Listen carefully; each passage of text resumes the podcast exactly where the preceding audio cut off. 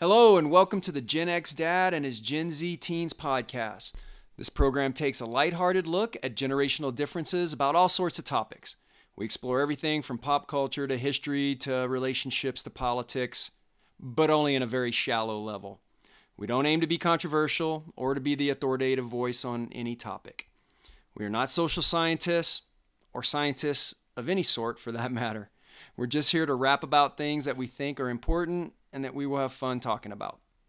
Also, it is my opportunity to publicly and on the record prove that I am right and my teens are wrong in all cases, and that the 80s and the 90s were absolutely the best time to grow up.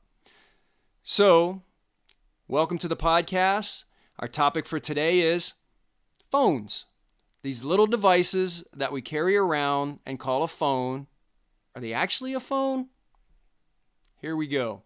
So, starting out, one of the first things being a Gen X guy, there were no portable cell phones or anything like that in the 80s. Those started coming about in the 90s.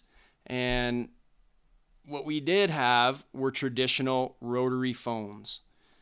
Uh, all right. So, what exactly is this device in our hand that we are so addicted to? Why do we refer to it as a phone?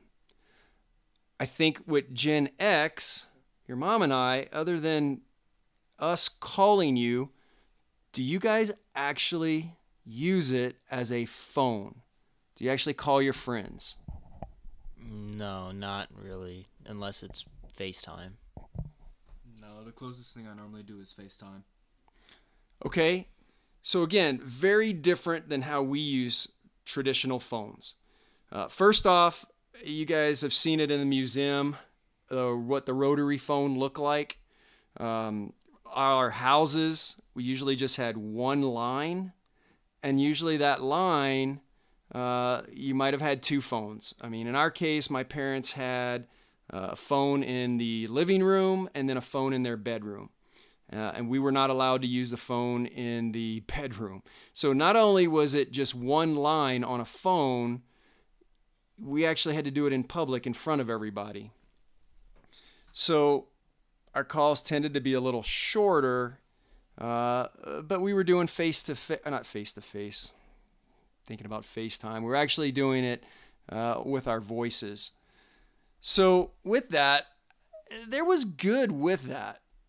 Um, limited lines in the house. Uh, you know, you, you got used to speaking to people. Because the other thing that was different, you know, everybody's got their own phone number and their phone and device. You know, we're calling our friends and we're actually talking to their parents in most case and then asking for our friends. So you got used to talking to adults. Do you guys feel that you're comfortable talking to people on the phone? I would say, I mean, yeah.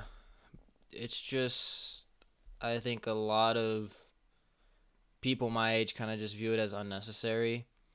Like, if we want to hang out with someone, it's a lot easier to just send them a text than having a whole phone call about it. So, unless there's like a lot we want to talk about, it's just way easier just to text it. And if there is something we want to talk a lot about, we can just use FaceTime.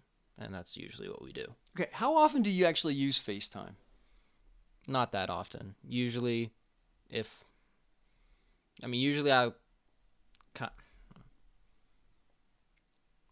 Usually I'll just text my friends about things, or just wait till I see them to talk to them about it. Anything from you? Uh, I don't. I used to use FaceTime a lot, but like I don't really anymore. Okay. You know, now here's what's funny because I've been breathing oxygen on the planet longer than you guys, I actually remember uh, when texting started. So again, phones started first.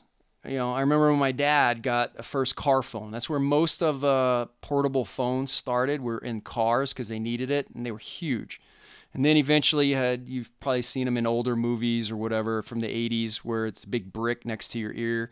And then eventually, um, the phones were pretty basic and even uh, but you could call and we started carrying those around in kind of the late 90s then the you know it's funny about the texting now. Uh, initially, uh, I was actually living in England at the time, and they started a lot of texting, and that's where people uh, that I was hanging out with were always talking about texting. And I was dating your mom at the time. And what's funny was when I was telling her this, she's like, That's the most ridiculous thing. Why would I ever sit there and text somebody when I could just call them and talk to them? And it seems now we've flipped in really not a lot of time where people are hesitant to actually talk when it used to be when it first started the opposite. And now, like I said, you guys reach for texting way before you will pick up the phone, right? Well, that's mainly because because if you call someone, they might not pick up. But if you text someone, now it's there, and next time they pick up their phone, they can see it. So if you need to tell someone something, like, and you don't know if they're available, it's a lot easier to just text them instead of calling them. And I think the other thing is with texting, it's like more private so if you're in, you know, a public place or even just in, you know, you're not in your room and you're somewhere where other people could hear you, you know, you'd have to then move to a private spot if you want to have a phone call. Whereas with a text, you can just send it and, you know, no one else around you kind of knows, which is nice, especially when you're in public. Absolutely fair point. And again, I think we've all seen, especially like, oh my God, on planes or in whatever restaurants or something where somebody is having a conversation on the phone and including everybody because they're talking so loud. I actually very much uh, appreciate that point. Um, what's funny though is I think there's a generational difference where you guys will just continue texting back and forth, whereas I get after one or two texts, like especially with you guys or with your mom or even with somebody else, I'm like, I'm just gonna call them. I'm tired of pressing all the buttons and going through this. Um, what are you guys feeling that? I mean, you're still if you're texting, it's just like continuous. Do you ever feel the need to pick up the phone and just go like, I'd rather have a conversation? I would say yeah, sometimes. I mean, if it's like a really long conversation, you know, it's either I'll be like, save it until I see them in person or I'll FaceTime them. But I think just a lot of us are so used to it and we've all gotten so fast at being able to text and especially with, you know, abbreviations and stuff where you can get a pretty good amount of information across, you know, with you know, not that much effort. Okay, I'll appreciate that. Uh, one thing also, uh, I want your take on this you may have seen this in a text message that maybe went over because again sarcasm um, comedy doesn't always go across and people can take it the wrong way. There is a benefit to using your phone as a phone because you can actually hear somebody's inflection. Um, again facetime or the phone uh, helps with that. Have you guys ever run across that? Because that's famous in the workplace for emails gone wrong where people were like oh that was meant sarcastically and person didn't take it that way? Yeah, I think it can sometimes be an issue, but I feel like as long as the person you're talking to knows you, knows your personality, and you know, as long as you text right, you know, and you use, you can kind of phrase your texts in ways to kind of show if you're joking or show that you're not, that you're being serious. And then the other way is you can just put, you know, like a JK or just kidding or a LMAO or LOL or anything just to kind of show that it's a joke and you're not really being serious. Going off of that, you could also just like ask like if someone sends you a, like a message like and you're not sure if it's like sarcastic or not, you could just ask them like are you joking or not? Or you could or if you are sending a message with that like a sarcastic attention, like send like an emoji with it to show that you're just joking. Yeah, that's all fair. And I think you guys, your generation is definitely better at that and asking that than I would say my generation. I think we're just not as, we're just not on it as much. So we're not as good at it. And then certainly, you know, for guys who are my age, I'm come, you know, turn of the century 50, you know, there's certain assumptions that I'm making. And, and I guess I've seen it also go poorly coming up watching all of this process, and so uh, again, I would just rather talk to somebody if I'm going to have a long conversation with them. So, again, there's a good difference there. The last thing, though, I want to bring up, and I'm interested in this, and here's my here's my point that uh, I'm going to throw out there, which is, I think the fact that we didn't have these devices when I was growing up in the 80s, kind of mid to late 80s, early 90s, um, I think that made us better at just coordinating, planning, and being a little more adventuresome. Uh, partly because we grew up just one, you know, riding our bikes, showing up at people's houses, or I've mentioned this to you guys before. Uh, you know, a group of friends. We would just basically leave school on a Friday and be like, "Hey, whose house are we meeting at?" and just show up there. Um, we didn't necessarily because it was just harder to coordinate. We just assumed then we'd show up and come up with a plan from there. What I have seen, and you guys have heard me complain about this to you guys, is I think sometimes you're sitting around waiting instead of just just go show up at your friends' houses, you know? And I think it would be easier. I think we have this device and we've made it harder on ourselves.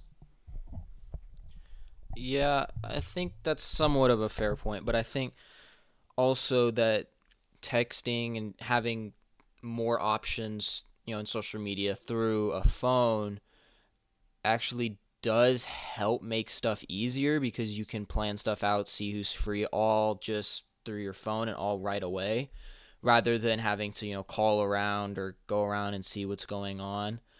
Um and I think the other thing is a lot of it just depends on the personality of you and the personality of your friends. If you really want to do something and your friends really want to do something, then you can figure something out. It's not like the phone's really getting in the way of that. Um, and I think there's also a part of just living in a big city that kind of changes a lot of it too, to where it's not because obviously you grew up in a small town, so it's you know, it's a little different. You know, it's not as tight knit of a community. You know, you don't everybody doesn't know everybody and people can live further away and there's just also a lot of other stuff to do so a lot of times people will be busy and have stuff going on so i think that kind of affects it more than the phones and i think the phones have actually made it easier to plan stuff not the other way around yeah, you can't just tell everyone, "Hey, ride your bikes to this person's house. They live 12 miles away." Yes, that's fair, but like my point is, I just think the phones have made us made you guys lazier. It's funny. Yes, I did grow up in a small town. There was a little bit of a different dynamic there. However, uh, I just don't think we're using these things to fully engage socially in the same ways that we did uh, in the past. So any uh, any parting shots? Um, I don't know. I think just the last point is I think a lot of people have kind of used the phone as an excuse as to why people my age don't do stuff. But I think there's also a lot of other influences um, in just kind of how spread out a lot of kind of cities are compared to how they might have been 20 30 years ago. And i think also the kind of the way parents are have changed. You know nowadays a lot of parents you know will have their kids location um, and i think have been a lot more strict because i think through media and stuff there's I guess, a perception that the world's a lot more dangerous. So a lot of parents get worried and scared. So they kind of restrict their kids. And I think that might have some influence on things. Okay. I'll, we'll leave it at that. Uh, that's all we have for today. Uh, I want to thank my two Gen Z teens for indulging me in this enterprise. Um, we've been a little cagey about uh, purposely not really using our names. We will use them over time. Uh, my name is John. Um, we're going to uh, have more content for you and more episodes in the future. In fact, I believe we have enough for a whole year, so get ready. Uh, thank you all. Uh, and as they say in Louisiana, laissez le bon temps rouler. That is where I'm from. That is not where we currently live. So I'm going to drop little Easter eggs and crumbs and see if you guys can figure it out. If you like the show, uh, hit a like on it. Uh, hopefully, we'll have it set up so you can do a subscription so you know when new content is coming out. And uh, leave any comments about what you thought about today. And again, look forward to uh, episodes in the future. And we look forward to, again, talking about these generational differences that we have and me proving that I am always right.